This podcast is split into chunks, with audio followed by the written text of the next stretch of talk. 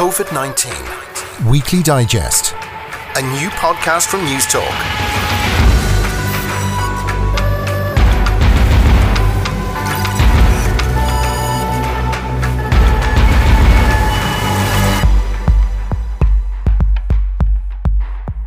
Hello and welcome to the weekly digest here on News Talk. I'm Shane Beatty, and over the next hour, we'll look back at the week that was in the world of COVID 19.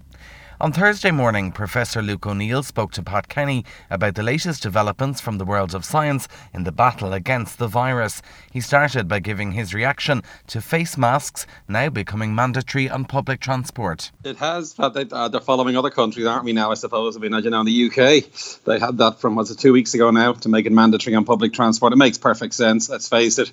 Uh, and they want to increase compliance, I guess. And sadly, as with many things, you got to sort of say to people there's a law now, and if you break it, you're going to be fined or whatever. I guess the question is how will they implement it?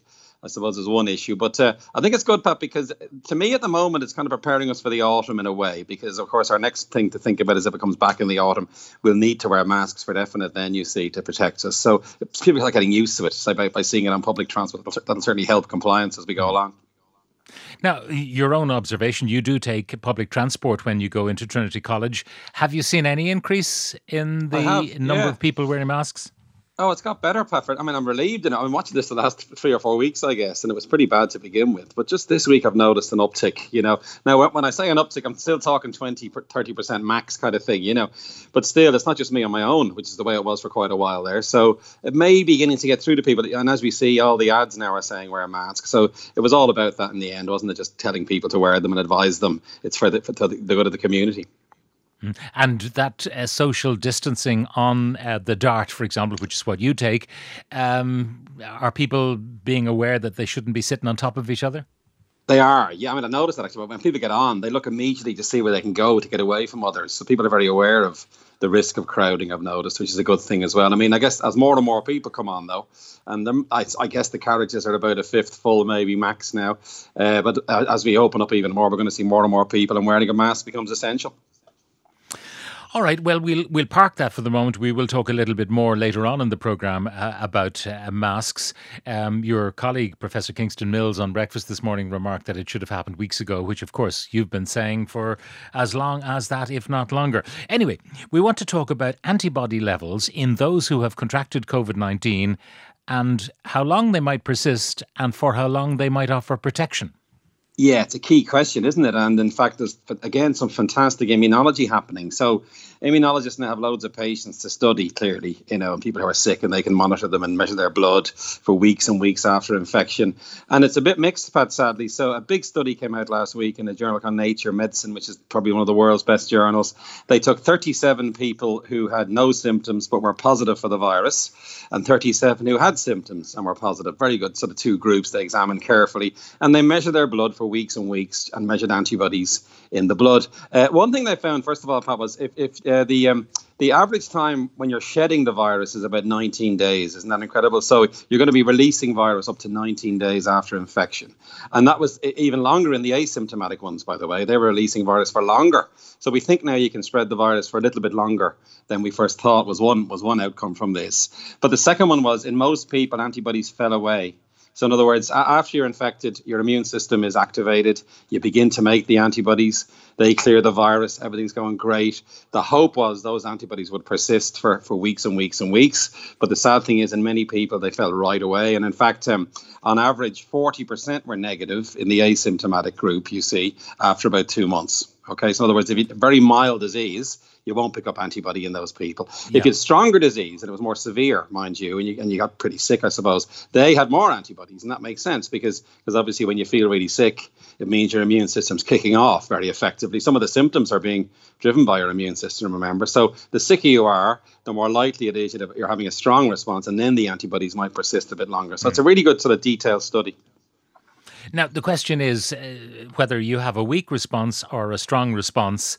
How long those antibodies will offer protection for? I mean, if they're there, they've obviously fought the virus and won, uh, but then do they just sort of go out of business after a while? Yeah, your body stops making. It looks like your body stops making them, or make, makes a lot less of them. You see, that's the first thing. Uh, the symptomatic ones, the ones who you know would have had quite strong symptoms, uh, sixty-two percent of them showed a drop in the neutralizing antibodies. They're the ones that really protect you. So a fair few had lost the antibodies after a month or two, you see, in that group. So it looks to me as if it's, it's going to be difficult. What, what's especially important, Pat, is it's the level of antibodies very variable between people anyway.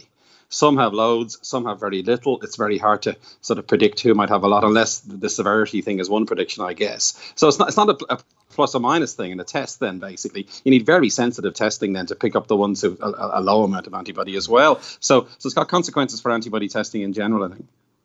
Okay, now here's the big question. Why do people get such a mild dose? Because there is an argument that says the reason they get a mild dose is because their body is somehow genetically configured differently, so they're not as susceptible. Yeah, yeah. I mean, what, what, one, one good thing is if you have a mild dose, it probably means your immune system's really good and it's eliminated the virus quite quickly. Not not eliminated so strongly you have loads of antibodies, but still you've got rid of the virus. So that's quite a good thing. In other words, a mild disease is actually not a bad thing for now, lots now, of reasons. Just to, uh, I'll stop you in tracks there. Is that uh, because you, you have a great immune system or perhaps because you got a very small viral load? Yeah, it could be both. That's the trouble, Paddy. There's a number of reasons. But let's take let's take uh, an experiment where it's the same viral load, and some do well and have a mild disease, some have severe disease. It's more than likely they've got a stronger immune system then. And of course, if you're younger, your immune system is better, and that's why the age is a risk factor. If you have a healthy lifestyle, that'll make your immune system a bit more effective. So there's all these different things come into play. But most likely, it's because you've got a good immune response. You clear the virus, and you don't even know you've had it. You know the, the symptoms are very mild, you see, and then you're fine. You know, so that's one reason. And then genetics is a big part of this because we're all different. You know, as I always say, the good analogy is we've different faces, haven't we? We have different immune systems as well. So some will have a slightly differently built immune system, and they'll do a little bit better, I guess. Mm. Um, the, the worry there is that um, people who have this response, in other words, they are positive for COVID 19 or they display the antibodies if they get an antibody test, but they haven't suffered at all. Yeah. And they would think, well, I'm kind of Superman or Superwoman. If this damn thing attacks me again, sure, I'll have the same response. I'm fine, thank you very much. Uh, yeah, it won't bother me the, the risk there is absolutely the risk there is you have a mild disease and you're fine, but you may spread it to someone who's more vulnerable and they have a severe disease. So that's why the advice at the moment is strangely, and it's not just me that said this like the other day. You've got to assume you're infected strangely, even though you've no symptoms. Imagine that's in your mind, and then you put your mask on, don't you? You know, and you're careful at this phase of the disease. Anyway, there's two good things about this part as well have come out that are more positive. Actually, there's another part of the immune system called T cells. Now they are equally important as antibodies. They haven't measured them in the patients. Maybe they're they're up and maybe they're persisting. So that's one aspect that might be, you know, worth considering that you need a T cell response. That we'll move on to measuring T cells next, which are tricky to measure. The second thing is it's good for the vaccine people because they know now you got to give a good, strong vaccine with a good what's called an adjuvant that's part of the vaccine to really get the immune system going to try to increase chances of it working. You know, so these sort of studies are, are very informative for, for a number of reasons, and, and I guess the, the main information that we need now is towards a vaccine. Uh, one of the, the, pointers, I suppose, to this result that you've just described is the um, the, the, SARS virus. Um, I mean, did that produce a, a, waning antibody activity? That's a good question. This is really interesting, Pat. So there's seven viruses in the family, as I guess we all know by now, and, and CoV-2 is the latest addition. SARS and MERS were much more severe, and then the four that caused the common cold. You know, now if you've SARS or MERS, it goes deep into your lungs. It really makes you sick. It's hardly ever mild in people actually. They get a big immune response and, and they can detect antibodies in those people for months. They can detect t cells in some of those people for years afterwards. So so if you have sars or mers you probably are going to be protected against that one. If you have a common cold you keep catching it because it's too mild and you don't get a proper immune you know you don't get a big antibody response anyway. And maybe this one is in the middle kind of you know. In other words those who have a mild version won't have a persistent response. Those of a stronger a stronger attack of it may well have a persistent response. And I guess I, the other thing they're saying for this overall, there's a little bit of antibody left, so you might have a milder disease next time, even if you catch it again. There's a, there's a reasonable chance it's a milder course than the first time, you know. So the, these are interesting aspects that would emerge. And of course, what's happening now is there's a second study happening that I just saw this morning. 22,000 people are being followed now in America after infection to measure all these things and have a greatly you know detailed picture of what the immune system has done in, in so many people once that study is published. Now, uh, the flu season is still months away, but it will come as it does uh, every year. I mean, late autumn, early winter, right through to early spring. And we're all being told, look, you better get the flu vaccine because you don't want to get COVID 19 on top of the flu. Um, that would really uh, knock you for six. So, the flu vaccine, is there going yeah. to be enough of it for everybody? Well, well, this is a case of you know uh, hope for the best and prepare for the worst. You see, that's that's the general principle in medicine anyway. You know, and our fear now is the autumn comes we're back indoors again and COVID might re-emerge. That's our first concern with this disease. But of course, flu season is now upon us and that can be very severe. It can put huge pressure on any health service in Ireland as well. Sometimes it's very bad flu seasons. Lots of people end up in hospital. So the question is, how do we prepare now? For the autumn. And one suggestion is we should all be getting the flu vaccine because that would decrease the risk of flu in the population. It'll decrease the risk of the hospitals being overwhelmed with flu and COVID 19 simultaneously. So, and what struck me about this is countries are now buying up massive supplies of flu vaccine. The UK, for instance, is doing a big deal with Sanofi, one of the big uh, flu vaccine manufacturers, to say, give us all you've got, kind of, or at least we want to buy lots of flu vaccine off you. And they're now considering should we now start vaccinating people in the next month or two against flu because that would, and we know the flu vaccine works reasonably well. It's a good protect, doesn't work in every case, but it's a good protector. Of course, at the moment, it's recommended for over 65s, um, pregnant women, women uh, people who've got a weakened immune system. They're, they're recommended to have the flu vaccine anyway, and they should certainly be getting it mm. for a kick off. But the question now is should we vaccinate more widely? So I think it's kind of an interesting debate, and I'm sure the HSE are considering this because many health services around the world are now examining this. All right, so let's hope they're getting their order in early because uh, vaccine production, uh, even when you know how to do it, it, it does take time. It's not uh, something you just yeah. throw into a cauldron, mix it up, and produce a few shots. Um, That's right. Now, there's lots of questions coming in for you, Luke, but I'll, I'll go on to the third area why the coronavirus loves churches. This is a really important one, actually, and, and many places, of course, as we know, churches are so important to so many people, not just in Ireland, all over the world. And of course, what the epidemiology has told us now, churches were places where super spreading events happened. Um, and in South Korea, can you believe it, Pat, 50% of all cases came from a church assembly that was held there in the country, which is incredible. The reason is crowd, the usual, the three C's that I keep banging on about, you know, the, the crowds, closed space, you know, uh, close contact. And then the fourth ingredient is shouting and singing is a risk factor. So, so churches sadly were on the radar in terms of places that you can't really go to. Now, this isn't good because people really need to go back to their churches for all kinds of reasons. It's community spirit, it's social, it's all, spiritual. All those things are extremely important to so many people. So, so now we have good guidelines actually about how to. It's a bit like the pubs you know, how, how do you reopen a church, I suppose, you know, and it, it was done in America mainly, but there's very good guidelines now how to get the churches back, if you will. The, the first advice is move outdoors. Now, of course, that mightn't be possible for many church gatherings, but but if, if churches services could be outdoors, that would really help for all the usual reasons, you hmm. know. And then you've got the usual list of things. One thing that struck me was, Pat, it's, it's the, the priests or the or the pastors have to be very careful because they're coming into contact with people and lots of people and often reasonably close and so on. So there's kind of a special guidelines in terms of how how the uh, the clergy or the priests might might might you know look after themselves, I suppose. So it's interesting, isn't it? These guidelines are now coming to the fore. And if you're in the choir and you're bellowing out nearer my God to thee, you may well be nearer yeah, your God than you true. want to be. Well, I've, I've, had, I've you know, had, choirs infect each other. I've had get this, and I, am now seen to be the, the voice, I suppose, of this. So that I've had loads of emails of choir people. I want to get my choir going again. Choir is extremely important. Remember, not just in churches. I mean, it's a fantastic activity, helps mental health, all kinds of things. So, can you start choirs again? And it's very challenging. I mean, one advice is to wear a mask, but that's hardly good if you're in a choir, is it? You know, certainly maintain the two meters, go outdoors as a suggestion. There's even mask technology uh, in, in in development, Pat, where you might have a tiny microphone and a speaker to help people sing together. You know, but at the moment, the sad thing is singing is a dangerous thing. Certainly, if it goes on for long, it's it's a, the time is a big variable here as well. Of course, remember. So so they don't think that sadly singing may have to be a thing that will hold off on for a while for a while.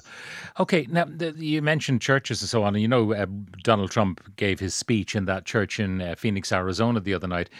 But I don't know whether you saw what was happening outside. There were crowds and crowds of people. Um, none of them, as far as I could see, were wearing masks. But they had one of those um, atomizer things. You know, you, I don't know whether you've ever seen them in Disney in Florida or whatever, where they have um, water vapor, ba- well, water yeah. droplets, which are blown by a fan. Right. And uh, on, I think it was uh, NBC, they were just saying, "My God, how can they do this? This is you've got loads of people outside chatting away, and this thing is blowing over them, carrying loads of droplets, to which one presume the uh, virus could lock on." And Yeah, saying this is just know. the petri the petri dish for spreading the virus if it's in that crowd.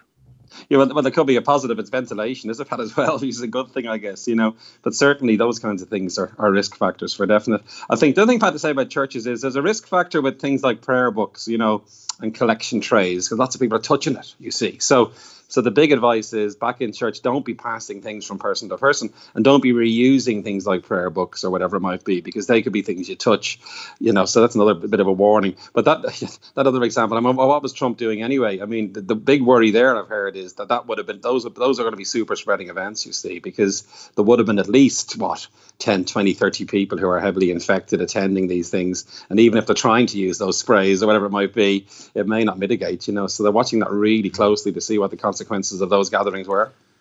And the latest information is that uh, a number, not just two, as in Tulsa, but a number of Secret Service agents have now been quarantined because they've tested positive for COVID 19.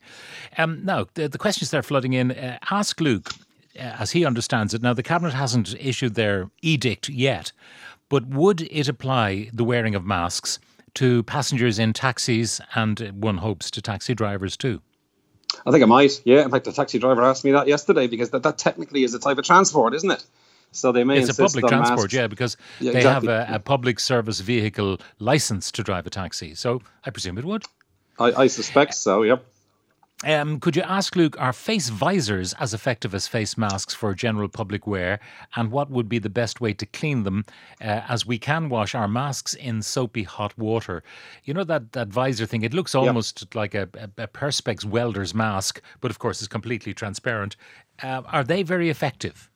That's a great question. In fact, literally, remember as we said before, the science on this keeps not changing, but people are examining this more and more. And as we, we both discussed before, three months ago, the view on masks was different because the science wasn't quite as strong. And then it got stronger, obviously, and that's why the, the guidelines changed, I guess. Yeah, there's a big study on those. They're, they're quite effective, those visors.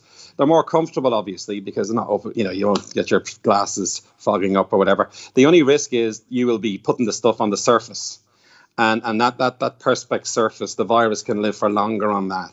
So they get pretty dirty pretty quick. Whereas the cotton mask, they, they might get a bit damp. We know, in fact, we know cotton is able to kill the virus. By the way, that was as we discussed last week. So Yeah. so one concern is there'll be loads of, shall we say, spit, for want of a better word, on the inside of the mask, and you just got to be very careful how you handle them. You know, take them off, make sure you give them a good wash because that will be a source, and you're going to be touching it, which is the other risk factor here. But, but Uh, also, of course- I mean, if you immersed it in um, soapy water in, in the basin or in the sink, that would be fine, wouldn't Perfect. it? The soap, soapy water Yeah. will kill it.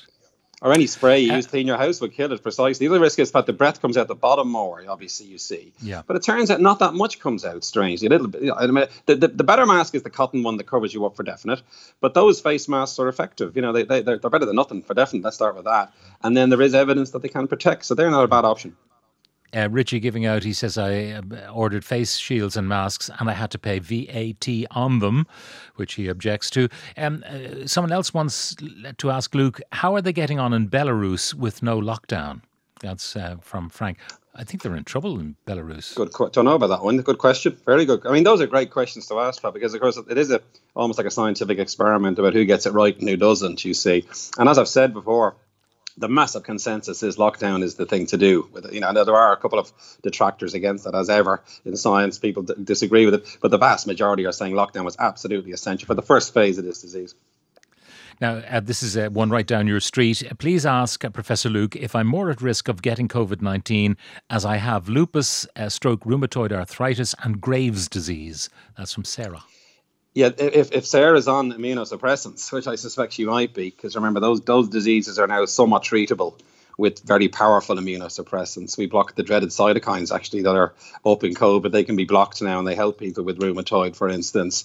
Then you got to be careful because that's suppressing your immune system, and you're at a higher risk. Then you know, if she isn't on any medication and she's pretty healthy generally.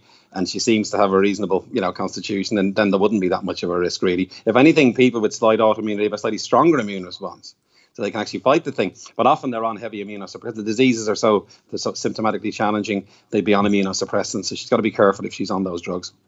be very careful. She would be high yep. risk. Uh, another Absolutely. one on high risk individuals. Should they try to get a supply of dexamethasone, which I think you told us is quite cheap? Absolutely, but that's another great question. Literally, again, yesterday, two more studies have come out uh, supporting that dexamethasone study. Now, none of these are published, which is one of our concerns. We're, we're seeing, as we say, science by press release, but uh, but even but that caveat, three separate studies now are reporting that these steroids are working. There was a different one called prednisone, but it's in the same family. All three studies are now reporting saving people's lives on ventilators. One study, Pat, there was a 70% decrease in fatality on prednisone on, on ventilators, which is fantastic if that's true. It's, it's small numbers, I mm. guess, but but overall, we're all now thinking this is a great option, and I bet you they're going to start using it now as a, what's called a standard of care. If you're on a ventilator, in fact, I saw a thing this morning. If you put a patient on the ventilator, give them dexamethasone at the same time because of this this remarkable protective effect. So, so it's a really good. And, and the great news is it's cheap as hell. I think a total course would cost 30 euro. Isn't that fantastic? So, so the drug companies won't be, you know, profiteering, if I can use a negative term. But, you know, so in other words, it's a cheap drug and it may well be extremely effective. So that, that that's, in my opinion, Pat, that's the best development in terms of therapy we've seen so far because of this. Let's see the three studies, of course, got to see the data. But the fact that three have reported it independently, that's a really good sign. Uh, now, another one, uh, nobody mentioned the two vaccines going on trial in the UK. That was on BBC News last night. Well, we have been talking about those uh, vaccine trials, uh, phase yep. three trials. And uh, as we mentioned before, Luke, you were saying that. Um, there aren't enough patients now, or uh, p- potential patients in the UK to do an effective trial. They've got to go elsewhere. I think they're in South Africa right. with the Oxford one at the moment. That's right. Well, there's good news there. There's, there's three now in phase three, so three separate vaccines are in the final phase of testing. Now, that's we're talking about 10,000 patients are needed for the final phase, and three are running as we speak. We've got the famous Moderna at the head of it. Sinovac is another one, that, and then the Oxford group. So, so it's fantastic. You know, we, we should be getting results on those August, September time with those three. Meanwhile, there's 16 and coming up in phase two. So you can see how it's rushing now. Now, of course the safety is a concern if they go too fast, but they're very aware of that. Actually, Sanofi, just to mention, we've never mentioned them before. We, we can't be giving drug companies precedence, but Sanofi make the flu vaccine uh, as well, by the way, put our previous topic, they're now ramping up their vaccine program against COVID 19 hugely. Every drug company is really involved. So, again, your optimism is there. It, it, it, we still don't know, of course. There's still a risk that the vaccines won't work for various reasons. Uh, but still, you've never seen the like of it in terms of the effort that's going into it. It's tremendous, really. Um, a final question, uh, Luke. Any evidence that we have had this virus longer than we think? I mean, we thought late February, March, when it was arriving back from school trips to skiing and all the rest of it, or uh, tourists from Italy, whatever it might be. any evidence like they found in France? They found a patient in France yeah. that seemingly had it way back when. There's a chance. There's a chance of that, yeah, but we don't think it's very likely. It did begin in China and then it got out of China. Now the question is, did it leave China, say, last summer or somehow, and came to us or came to, to Europe? The evidence would be against that. We still think the first case here was late February. There, have, there may have been one or two cases in mid-February, of course, slightly before February 29th, which is the actual official day that we had our first recorded case. But the chance that it was here, like in November or, or, or December or before, seems very unlikely. All right. Uh, there's a final question just popped up uh, about how come in Monaco they only have 99 cases and four deaths France is their neighbour, having 28,000 plus. is there any I'd explanation except wealth? Great, great border there, but they stopped the cars going in, did they? I don't know. It's interesting, isn't it? That, yeah. See, this is a good question because you do see this variation in places. There's so many reasons that could be there for that. The, demographics, if there's older people versus young, you see, did they wear face masks? Did they have social? All those policies impact on this, you see, and it could be one or two things were different there that, that protected that population. You just don't know until these, and eventually we'll get answers to these things with close analysis, of course. That was Professor Luke O'Neill speaking to Pat Kenny on Thursday. Coming up next, report reporter Barry White hears about the house parties going on during lockdown. Welcome back to Weekly Digest here on News Talk. I'm Shane Beatty. Residents living close to UCC expressed their concern about house parties and other social gatherings taking place during lockdown. Reporter Barry White went to Cork for the hard shoulder to find out more. Well, according to the residents of Magazine Road and College Road in Cork City, these house parties started at the beginning of lockdown uh, around March and they've continued into the summer. There, were, there was parties at the weekend here uh, just past. And we're not talking about small gatherings here either. It's claimed there are 50, 60 people going to one house at a time to have these parties. And the parties are then lasting for days. They happen midweek, they happen at weekends. Um, one resident told me that they're 24 hour parties, they can last for days. Now, this is a highly populated student area, so some people will think, you know, students are going to have house parties if it's an overpopulated student area. But there's also pensioners who have lived here for decades, and there's actually at least five people on Magazine Road who are over 90. And Rose O'Sullivan, who has lived in the area for 60 years, says her 99 year old father, who lives with her, has been unable to leave his home because of the ongoing student parties. I'm just very annoyed and very upset that year on year that the behaviour, the breaking of the law and the unease in this area is escalating. But this year, with the COVID 19, it has beaten all records. When you say a party, Rose, uh, how, how big of a gallery are we talking about? Is this, is this four or five people in a house? Uh, I wish it was. Um, a party here could be 60 people in a small terraced house. They're in the front, they're in the back. It involves the thumping music, screaming, roaring, and we're not talking about an hour or two. It could go on for 24 hours. That's what we've had here now for the last few weeks. And I think it's just an utter disgrace. Hundreds of young people partying. Is this is this Yes. just at weekends or is this every night? Oh no, it's just, you know, it's the place to come now. To hear people shouting COVID party on the road when all this is going on. So these young They're ones, saying we're having when they're parties. these young people when they're partying are, yeah, are COVID shouting party. that. Yeah. So I maintain that they will look back for the rest of their lives on the summer of 2020 in the middle of COVID-19 pandemic as the best summer they ever had. How many of your listeners can say that? Personally, Rose, it's uh, having a bigger impact on you because you're telling me your elderly father Well, also have, lives with you. and within w- what the- impacts it having on him? Well, well, you see, I suppose at this age of his life, I think he's almost given up that anything can be done. You know, people. There are five people in their nineties living around my house. They all went back into lockdown again. With I'm not exaggerating by hundreds passing. With slabs of drink up on their shoulders, you, I was afraid of them. You'd be a, afraid of them, and that's no way to live your life. Slabs of drinks, no less. Now, wait till I tell you. I thought all the lectures had been cancelled. You know, we're into remote learning since March. Why aren't the students at home with Mammy and Daddy? Yeah, well, uh, you're right. Lectures have been cancelled, and a lot of students did go home to where they're from originally, as they simply just could not afford to keep paying rent. But residents told me that some landlords continue to rent out rooms, and a lot of young people have started arriving in the area after they realised their traditional summer trips to the United States or, or to Canada were no longer an option due to the coronavirus. Well, it's also claimed that instead of going to places like Magaluf or Ibiza this summer, young people are now coming to the area and this was being organized via social media. So people are arriving here just to rent out rooms. They're getting them for you know a decent price as well. So so the residents do also they're also angry with the landlords in the area. Uh, but these residents I even told me that when they tried to confront these young people who were partying they were just met with abuse. I don't take my kids for walks in this area. I wouldn't dream of it because you'll have gangs of semi naked people shouting, walking up and down the street, and that's just the girls. The boys would be there as well, also roaring with their drinks. Um, I don't want my kids to think that's normal behaviour, so we'll just get in the car and drive far away and walk somewhere You're else. saying you don't go for walks because there's semi-naked people on the street.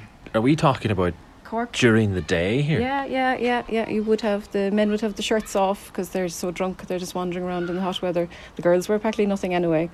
Um, I absolutely, I have two boys. I mean, I do not want my boys growing up like that or thinking that that's acceptable behaviour.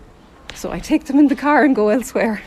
So how long are these parties lasting? Is this just full weekends or is this every night? Um, nobody's going to work, the ones who party. So every night is as good as any other night. And the nights you'll be worried about are the warm ones because that gets them all out into the back gardens. And then they'll just party hunt. They'll have their mobile phones and they just get, they bounce from one house to another and fill up that house. you know, maybe they're on uh, unemployment benefit or on COVID benefit. Maybe their parents, a, a lot of parents have dropped their children here in big cars uh, coming in. By, by now, Johnny, have a good time.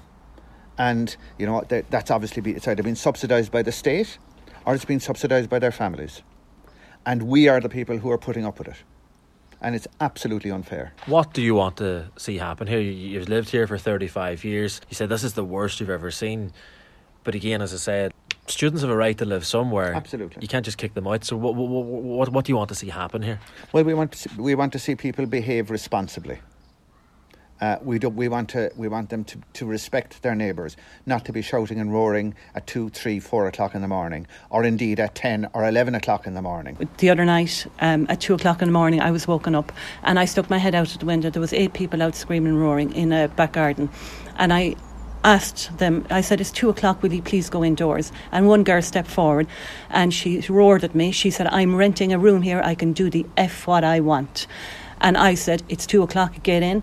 And she said to me, she said, "What's your problem? Are you like must be you must be like in your fifties? What the f are you doing here? Would you ever move?" She said, "What else do you expect living on the magazine road?" And that's not unusual. That's not unusual. Right. And to think we're paying for this because we learned that 15,000 full time students are getting the COSY 350 uh, uh, pandemic payment. So, what are the authorities doing about this? The Gardaí, the City Council, or UCC themselves? Well, Gardaí say they are aware of an increase in student parties in the area and they have contacted a number of landlords, which has led to a number of recent evictions. Gardaí and Cork City Council have also written to 40 landlords who own around 200 properties around the UCC area uh, to remind them of their responsibilities during the COVID 19 pandemic. While the presidents of University College Cork and the Cork Institute of Technology have written to students in the area to ask them just to respect the local community. And the former Lord Mayor of Cork, Catherine Clancy, she's lived in Magazine Road for 35 years, and she says residents finally feel they are getting somewhere after there was a recent number of evictions. Last weekend we had some breakthrough, I suppose, with the different bodies that should be supporting us. So we had on Garda Síochána, the HSE, and Cork City Council issue a letter to uh, 40 landlords in the area, um, covering about 200 houses, to talk to them and tell them that, you know, to remind the people that they have in those houses that they're not being compliant with the COVID 19 uh, regulations and that they need to respect their community. There has been a little improvement in the area insofar as that we had uh, seen three houses successfully emptied during the week, with some landlords coming on board. But until all landlords respect our community and come on board, this will continue and we'll have Groundhog Day again this Friday unless there's some changes. What are the landlords saying? You have you been in contact with any landlords? Can they do anything here? The landlords can do everything. The landlords can do everything. The landlords can empty these houses if they want within within four or five hours. They can have within their um, letting, you know, if there's a cause of nuisance or a cause of upset, or if the guards are called to the houses, or if the guards are called particularly to the houses because of drug dealing and drugs being, uh, you know, presented in those houses, the landlord can and if they didn't, they have a moral obligation to these houses. The landlords, in this particular cases, each house around this area the minimum it will bring in is 40,000 a year. On average, probably 60,000 per year. They just don't care about this community. All they care about is in their is their pocket. But in fairness, Barry, this seems like a very one sided report to me. You're just listening to the killjoys, the elderly residents. I mean, what about live and let live? This is, you know, a moment in these youngsters' lives, you know, before they settle down to work and have mortgages and responsibilities. Why not cut them a bit of slack? Well, firstly, having the residents say that not all students who live in the area are partying, and they didn't, and they didn't want to paint everybody with the same brush. Uh, and there are some great students living in Magazine Road and College Road. They told me, but the parties are certainly happening. I walked up around that area on Friday night when I was in Cork City, and it was very busy. A lot of young people out drinking in the street, going from house to house. I seen it with my own eyes.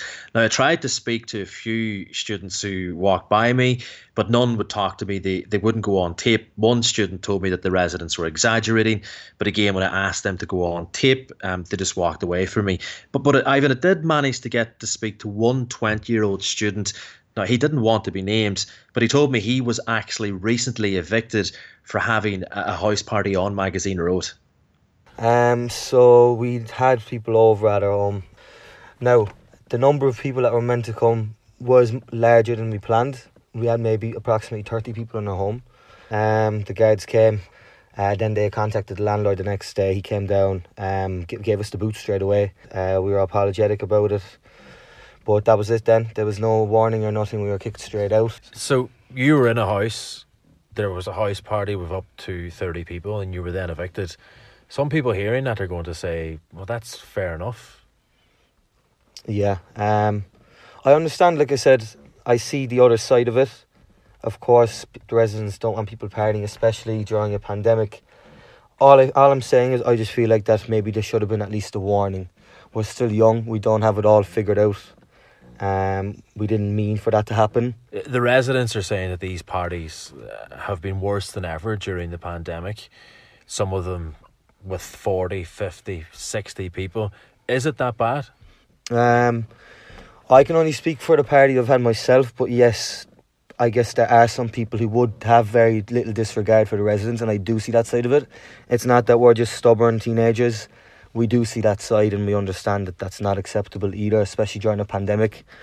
But then there is just likes of us that we genuinely didn't mean for even 30 to be there. We just don't have anything else to do for the summer. We've no jobs. We've no, we've no college. We've no structure to our day. It's it's very difficult to keep a keep yourself occupied and not be anxious. You know, for myself when I'm not occupied and I have a structure, I get very bad anxiety. So that was just something for us to do for the summer to be able to just have at least some of our friends in our home and you know. Um, but yeah, no, I do agree. I do see their side of it too. You say, look, you apologise to the residents for what happened, but you've been evicted now. You, you feel harshly treated? Um, well, this is once again personal to me because I don't have a great relationship at home uh, and I'm not really wanted to stay there. So I've kind of been bouncing around trying to stay in other places now. But it's things like these that the residents wouldn't see. It's these kind of things that some teenagers might have to go through. Um, I've been struggling to sleep in places now.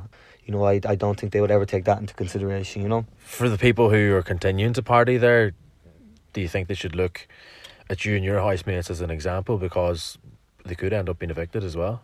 Uh, definitely, um, because especially even before us, there was already tons getting evicted.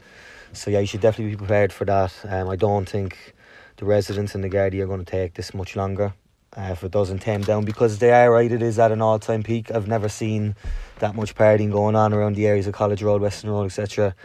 Um, so yeah, you should be prepared for it. Really, it's coming, and I think the numbers are definitely increasing in regards to evictions. Okay, there you have an evicted student uh, concluding their report from Barry White, uh, who admitted that they were involved in party. And tell me, Barry, at these parties, would they observe social distancing? Like, I hope there's uh, no breach of the public health in relation to intimacy. Well, we heard that student who spoke to me there, Even 30 people in a small terraced house. I think social distancing would be quite impossible. All right. Well, we've had a huge response on the text line. Thank you, Barry. Ivan, it's exact, exactly the same here in Limerick, beside UL, as it is in Cork. There are house parties on a regular basis. The young people are partying because they're on 350 a week with nothing to do and nowhere to go. My son came home from his college uh, accommodation, but the landlord said he was getting no rent back because the house was there and paid up to the end of May, and it was his choice not to be there. Whereas in Germany, they have antisocial, anti noise police. If you live in an apartment block, you can't flush the toilet after midnight. And someone came up with a solution. Landlords should be charged 1,000 euros every time the guards are called to these parties. Then the landlords will be more attentive to what goes on in their houses. That report by Barry White. Coming up next, Jess Kelly explains how the contact tracing app for COVID 19 will work. Welcome back to Weekly Digest on Newstalk. I'm Shane Beatty. Earlier this week, Newstalk's technology correspondent Jess Kelly joined Ivan Yates to talk through how the HSE's contact tracing app will work. It looks as though um, it will be available in the coming days. Uh, I know we've been saying that now since March, but it does look like it's full steam ahead. Uh, across the afternoon, I have uh, been talking to a number of different parties who are involved in this process, concerned about this process, and intrigued by this process. Um, and it does seem like it's full steam ahead. I understand that um, there has been a submission in terms of the data protection impact statement. That's the, the boring document document that has to go towards the Office of the Data Protection Commissioner to make sure that they are happy enough. What's interesting about this process, though, is that uh, the HSE didn't have to do this. This is something that they just did it to ensure that there's no red flags. Um, as I understand it, uh, it, it, seems like all all is good uh, at this point in time. You may remember, Ivan, when we spoke about this a few months ago, there was some concern as to whether or not we would be using an app that required our location information, and some people were a bit un- unhappy and uneasy about that. As I understand it, uh, they are going ahead with a model that just uses Bluetooth. Uh, as I understand it, uh, you download the app, you don't have to input any information.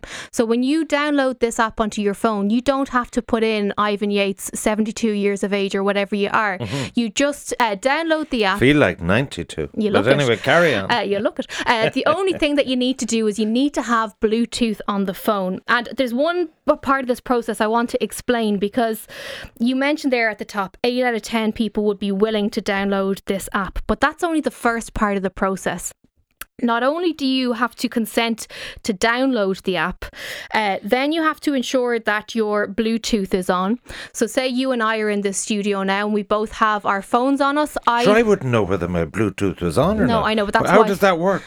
That's why I'd have to be in the studio with you. But you swipe down from the top. You'll have your... to carry my phone around with me, right? anyway, so uh, you go into settings. Go on. Uh, you just swipe. You have an iPhone, so if you swipe down from the top, you should see the yeah an iPhone. So swipe down, and you should see the Bluetooth icon. I'll do it during the ads because okay. I'm mid sentence. Uh, so you ensure that your Bluetooth is on the phone, and um, then if you and I are in the studio, we both have our phones on us, and I have tested positive for COVID nineteen, and I'm in here talking to you for 15 minutes. I then, once I get my diagnosis, get onto the contact tracing Sorry, team. Can I just stop you right there? If you are diagnosed, you have to go into isolation. Yes, but if I am, say, if, if this happens now and I'm diagnosed later on this evening, for oh, example. Oh, I see. It'll trace back it'll trace back. So I'm going to oh. explain oh. this process because so you weren't paying ha- attention. Sorry, no, it won't happen in real You're still time. not paying attention. No, no, no I am. No, sorry. The point is this: say you had been a confirmed case three weeks ago, will my phone start gyrating no, if you appear in the presence? No, and this is the point that I need to make to, to put across there because this is not just as easy as having the app on your phone. You need to do more. So you download the app. I this evening get told I have COVID 19. I get in touch with the contact tracing team and I say I was with Ivan Yates today and I can either do that and they will give you a call if I give them your number. But if I don't know you, for example, the contact tracing team will say, do you have the app? I say yes. And they say, Do you consent to running the app? And what that means, there'll be a feature within the app that will then release uh, what is called diagnosis keys. And that will then alert anyone's phone that I was in contact with that day. So that's when your phone will get buzzing, but only if I, the person who has the app on my phone, uh, makes that happen. Well, now, can I ask you this then? Go on. So, I was on the dart this morning and say there was people in front of me or behind me. Mm. Now, say one of those are subsequently diagnosed even though I now don't know who they are from Adam, will my phone uh, tell me that I was in the presence of someone who was positive? If they have the app on their phone, if they have the Bluetooth switched on, and if they consent during the contact tracing process to carry out that process of running the diagnostic keys. So this is not just a straightforward process of no, I no, have no, an app. But in the contact tracing, as I understand it, is so Jess, you're a confirmed case, and you'd say, here are the ten people yeah. I met. I met my mother, I met my partner, I met Ivan Yates in, in whatever in Newstalk and so on, and they're my. But on the dash, yeah. the person didn't know it was me. That well, they might know well, sure, me. Everyone knows who but you now, are, but the yeah. point is this: a another sitting beside you. How do you notify it? Yeah. Will the technology trace back? The technology will. That's that. In in essence, is in a dreamland. If everyone consented to having this on their phone and had it running, that's exactly how it would work. The fear factor is that not everybody will download it. Not everyone will keep their Bluetooth on because if you don't have your Bluetooth on when you're on the dart for example, mm-hmm. my phone won't pick up your phone to and let would you know. I normally have my Bluetooth on the whole time? You wouldn't. I'd only have it on in the car yeah. sometimes. Yeah. But um, then if I don't want Deirdre to hear who I'm speaking to and she's in the front and I'm in the back, I'd switch off the Bluetooth and I'd put it on my, my handset. Do I'd you know what I mean? You would, yeah. Yeah. Yeah. Um, yeah, no, a, a lot of people would have their Bluetooth on for headphones, for other accessories. The key thing here, and engineers from Apple and Google have said that this is a sort of a low frequency Bluetooth that won't be too demanding on your battery life. It will just be running in the background. But the key message here is that, uh, firstly, as I said, we need people to download the app. We need people to have their Bluetooth on, and then you need to consent to a new step, which is running the diagnosis keys that then releases that information. All the information is anonymized, however, so it won't send me, Jess Kelly, a notification saying Ivan Yates was near your phone and you know you should be concerned, which is fair enough, but that's not uh, how it works. It'll be completely anonymized, and the idea is that it will help with the contact tracing. It'll also work alongside the, the manual contact tracing play, uh, process. That's not going anywhere. Is it going to cost me any money? No, Ivan, it won't cost you. But you you know the way you're using up your minutes and your gigabits and your data and all that. Like, by if I have it switched on, is it using up costs on me? That uh, I know that This get is like the when I talk horse racing. It just shouldn't happen. No, it won't cost you any money. No, it'll Oh. run in the background. Um, it's using your Bluetooth, and the key thing, as I said, is if people download it. If people don't download it, then it's uh, not going to be Well, look, our reporter Andrew Louth asked people on the street. You see, one of the problems I have with this. Mm. is that this survey was done amongst UL, University of Limerick, and NUIG, University of Galway.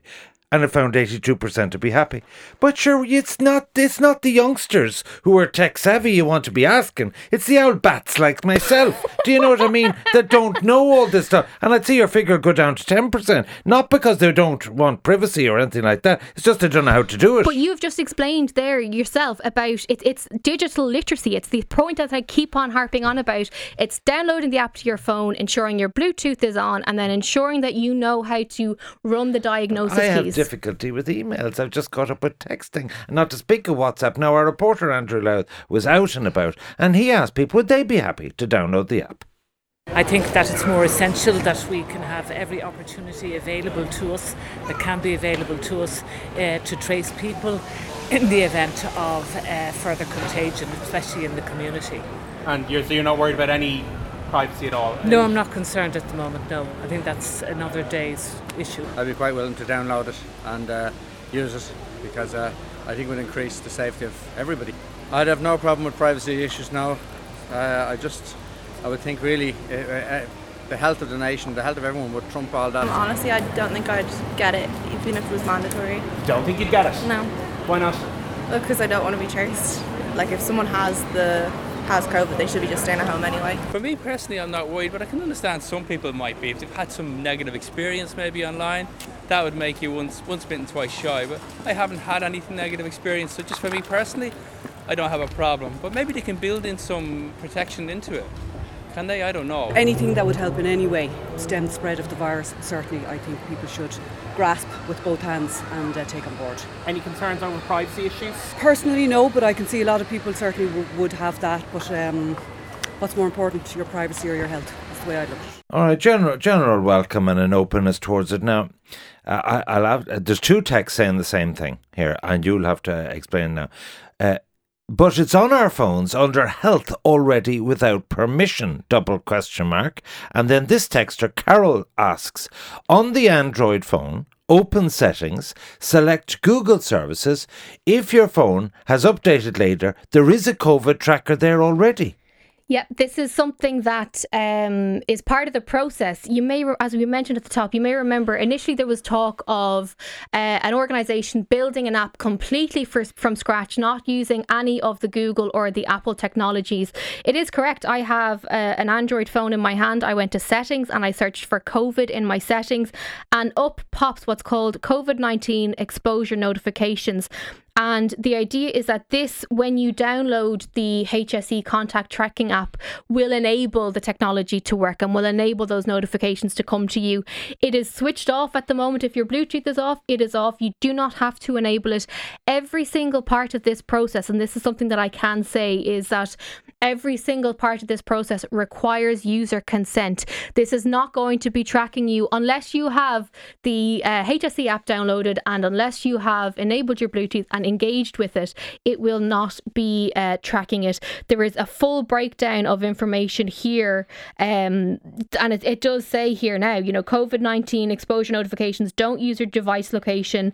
It doesn't use any of your other information. It is purely there to interact with the government uh, application when it comes when it becomes available. Okay, finally, this has been stop start, maybe maybe not, and deferred and so on, and technical problems. Uh, is there anywhere in the country because Boris got up in the because uh, he's had the same problem. The NHS Mm. promised this and it hasn't happened, and he's saying there's nowhere in the world has an effective uh, uh, tracing app. Is there? Is that the case? Is this working anywhere? We spoke in the middle of March about how successful the contact tracing app has been in, In parts South like Korea, in? South Korea, in places like Singapore, like in, in different parts of the world. Not only is it available, but it is working quite No, well. Jess, that's not fair. That's a low blow because I mean I can't remember what happened yesterday. Jess Kelly speaking to Ivan on Wednesday afternoon. And that's all we have time for this week on the Weekly Digest. As always, we'll continue to bring you updates as they happen on Newstalk, but be sure to subscribe to this podcast on the Go Loud app or wherever you get your podcast from. From me, Shane Beatty, bye bye, take care, and have a great week.